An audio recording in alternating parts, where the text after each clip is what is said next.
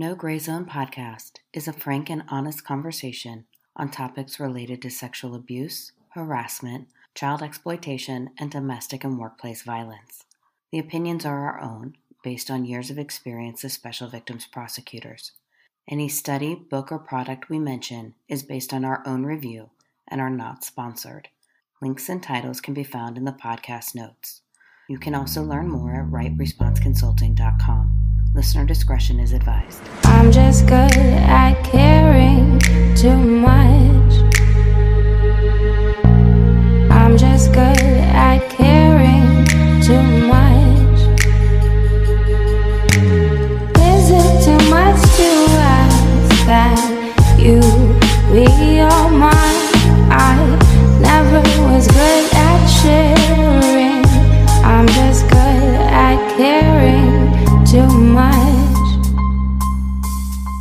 Welcome back. I'm Catherine Marsh. And I'm Melissa Hotmeyer, and this is No Gray Zone Podcast. For our last episode in season two, we are honored to welcome Heath Phillips, a veteran, a national speaker on sexual assault, hazing, and male victimization. Heath has bravely shared his story of sexual assault in the military with the aims of raising awareness of the ongoing issue of sexual assault in the military and to help end the stigma against male survivors. He has spoken at many naval and army bases and been featured on many media outlets and newspapers telling his story and talking about the need to end the stigma. That includes Oprah and the New York Times, all in the hopes of ending the stigma and ending sexual assault. So, welcome, Heath. Thank you, both of you, for having me on here. It's a great honor. Thank you. Well, we are, as I said, honored to have you here. On No Gray Zone, we've talked before about the issues with sexual assault in the military, and it's not a new concept. But we know that there's a lot more information about the rates of sexual assault in the military, and at least more support now than we've had in the past. You first reported your sexual assault, I believe it was 1988, when you were 17 years old. So, for you, what have been the biggest changes you have seen, and what changes have you not seen when it comes to reporting? The biggest change I've seen is actually the programming that they have. When I was in, in 1988, 1989, we didn't have the program, programming, SAPRO, Sexual Assault Response Program, and we didn't have each military branch has their own name for it, but it is basically it's how you can report a sexual assault to an outside of your immediate person, and you can do an unrestricted or restricted reporting depending on your level of what you want to do. For me, the things that I look at when I do my speaking is I was 17. If I would have been afforded all the opportunities that they had now, what my life would have been like afterwards. Because now you get mental health help, you get the help that you need to be able to process things. You know, at 17 years old, I didn't get any help. And it wasn't like one assault, it was two assaults, it was 10 months of assaults. And not knowing how to get help and actually not knowing what was wrong with me, you know, because I, I mentally didn't know that I had issues. With the programming now, oh my gosh, my first reporting, I could have been transferred. I could have gotten mental health help. I could have figured out what was wrong. And I love that about the program. I, I really do that. Nobody realizes how many lives that program, SHARP for the Army, has actually saved nobody looks at that aspect. They they look at the negative aspects of everything else. The bad things I see is still the chain of command issues. I was beating on the doors of my chain of command trying to get help, and they ignored it. And I still see that as a pattern today. The chain of command still ignores a lot of things, or they do the "he's my buddy, I'm going to let it go," or well, you were too drunk. You know, there's too much of the victim blaming that goes on with the chain of command, and they don't want to see their friends get in trouble. Not realizing in the end, you know, it's not just their friend, their friend's family. I mean, they they got to know that their members or their family is a perpetrator. You know, how, how does it affect all these different entities? And that's what bothers me with how the chain of command goes about it. They are more interested in don't tarnish what I look like and they don't look at the victim. They don't look at how all the, the scenarios of the effects are. I am thankful that Senator Gillibrand is getting so much help right now with that. Um, I actually just read an article I was waiting to hop on here that Senator Jack Reed is now jumping on board. And he has been the biggest opposition for years since he started this. And now he's on board. So I was like, oh, yes. Change is coming. change is coming and we cannot wait to talk about what that change is and how you're how you are working with senator gillibrand to, to help affect that change. But i think i want to talk a little bit more about what you said you were banging on the doors of your command staff to try to report your you know your sexual assault the ongoing sexual assault and that they didn't listen to you. And you know catherine and i in our day jobs as special victims prosecutors what we admire so much about our survivors is their strength to tell their story time and time again to enforce that this happened to them and to make people believe them, whether that's the police, whether that's a jury. Survivors have so much strength. And you did in, at 17 years old in 1988 when, you know, sexual assault wasn't something that was readily talked about generally, especially not in the military. Where did you find the persistence to continue to file these complaints? especially when your superiors kept turning you down or not listening to you. And when these people who are supposed to be protecting you wouldn't believe you? you know, honestly, I don't know. I was raised that if I saw something wrong, you know, I, I'm supposed to speak up. I'm supposed to tell. I jokingly say it's because I'm the youngest. You know, my older sister is extremely mean to me, and, and so my parents were like, "Well, come tell. You know, she's doing something bad to you." My dad and my mom talked about it with everyday life. That was something that I grew up believing and thinking about. So from day one, my very first assault, I knew it was wrong. Granted, I didn't understand it, but I knew it was wrong. And I, I still am amazed that I kept doing it because, you know, nobody realizes until, you know, they're in them shoes. When you're being dismissed by somebody, whether it's your chain of command or, or somebody in authority, and you're being called a liar or this doesn't happen or you're mama's boy or whatever it is that they're saying to you, that's kind of almost re-victimizing you all over again. And it, it makes your self-worth so low. And for years i even today i still struggle with this. What is so wrong with me? Why can't people help me? Why don't people believe me? Why don't people why do i get pushed away? Why why do people leave me? And it's that struggle because of how many times i kept dealing with being told I was a liar and this doesn't happen. And I go to therapy, but no amount of therapy has helped that. You know, it's helped in other aspects, but that that is still one of them things. And it's just insane thinking about how much courage I had and how, because I, I, wasn't just angry, I was scared and I didn't want this to happen anymore. It, you know, and it wasn't just scared, it was the physical pain that was also being involved behind it. And I didn't want that physical pain anymore. And I just kept telling them and telling them, and it didn't matter.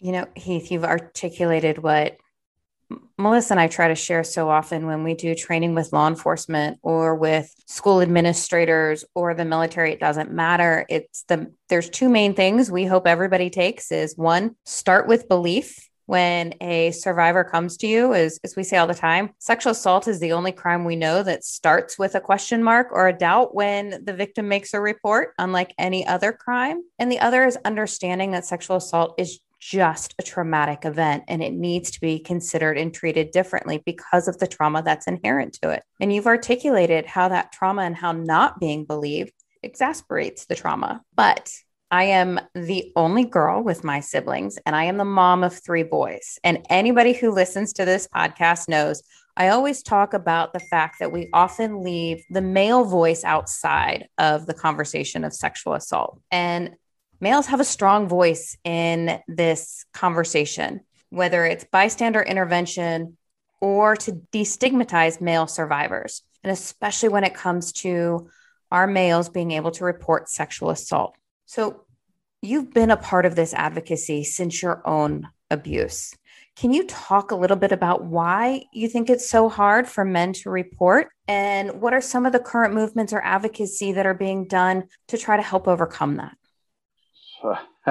Where to begin with that one?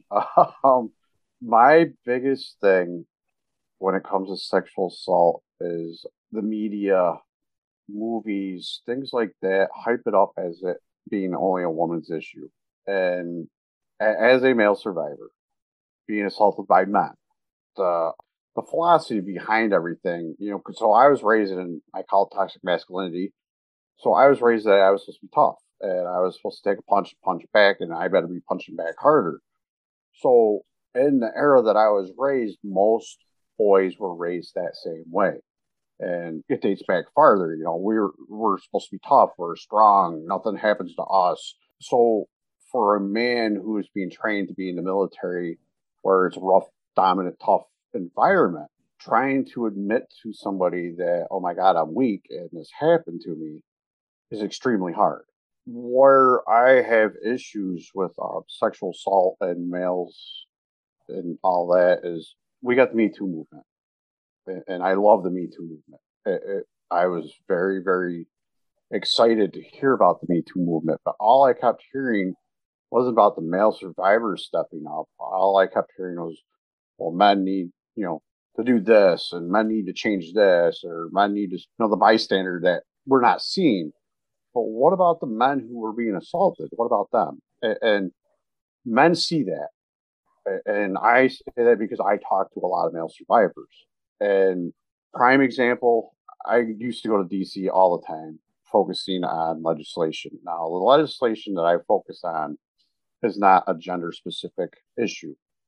I believe sexual assault is a human issue. It's not a gender issue.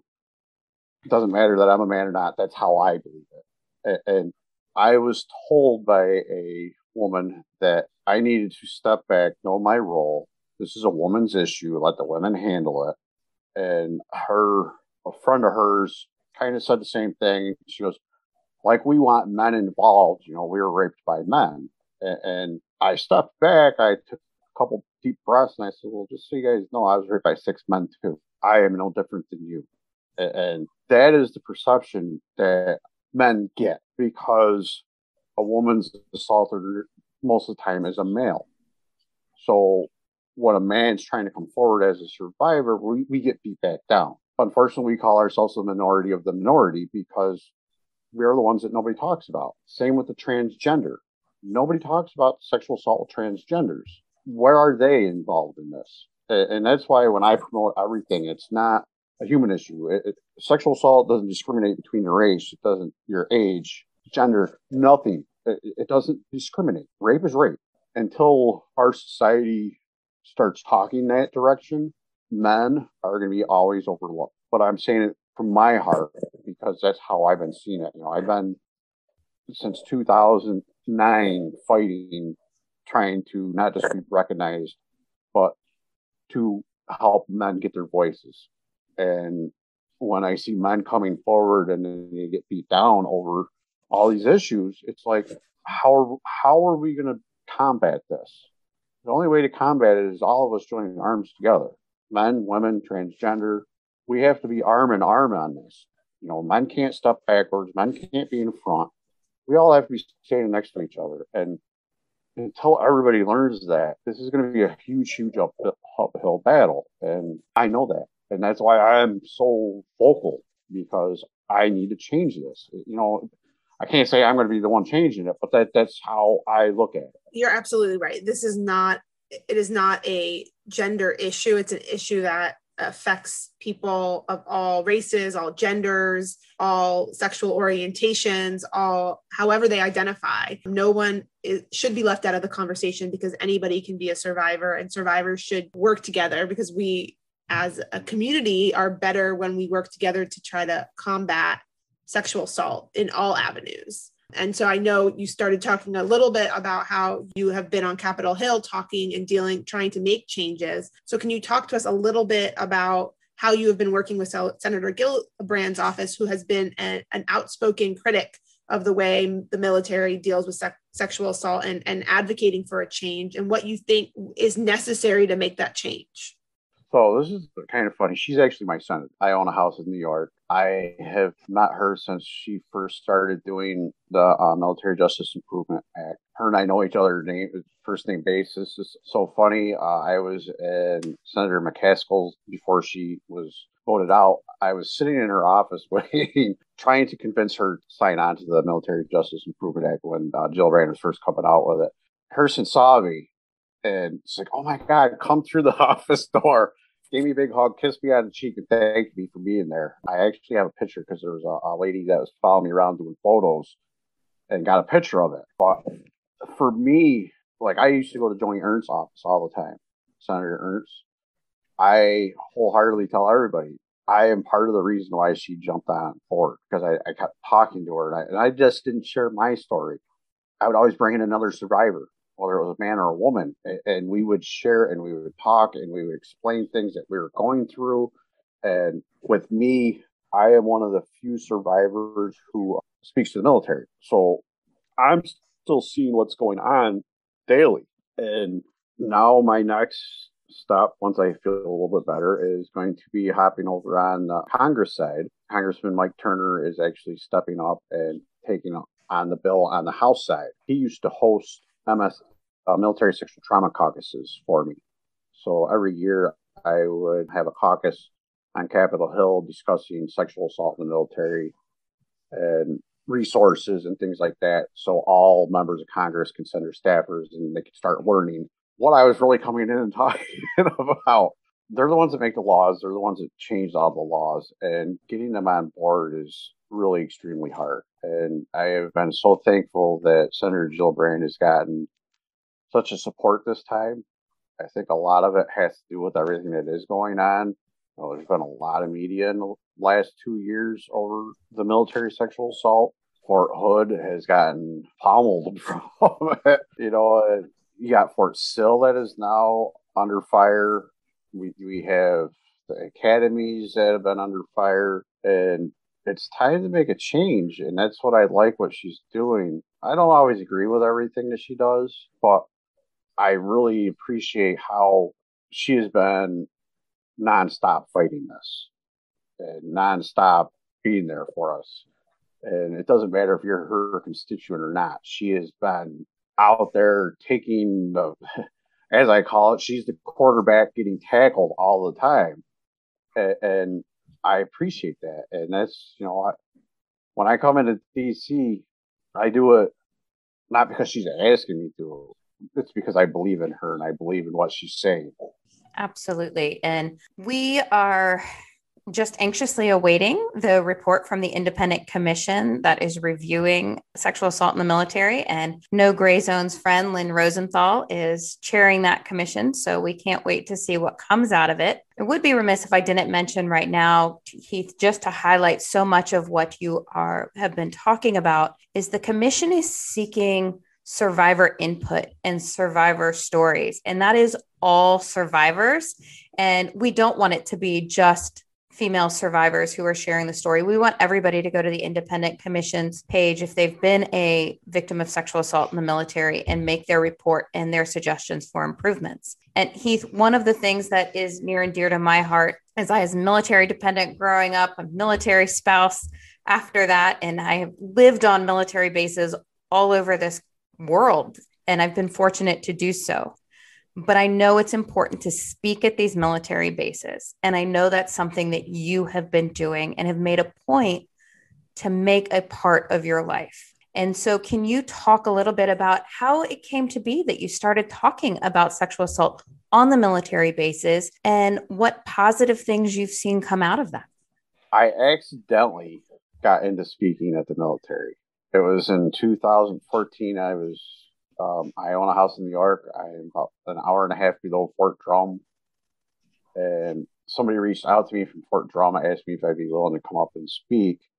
You know, and I've ever, I've spoken Congress and, you know, I've spoken on platforms and in the media, but never back to the military. So it was something going there for the first time speaking. I was scared. They wanted me to speak for an hour. I think I lasted 20 minutes. But since then, it's not that it really gets easier it, it's I've learned how to read the audience, and I've learned how to articulate how I'm speaking for them to understand what I'm saying as far as like what I went through or like when I'm talking to the younger E1, E2, E3s, me being a young sailor, you know, I, I'm able to relate with them and explain to them the things that I went through. And as statistics show, the highest rates of sexual assault in the military is with the E1, E2, E3s.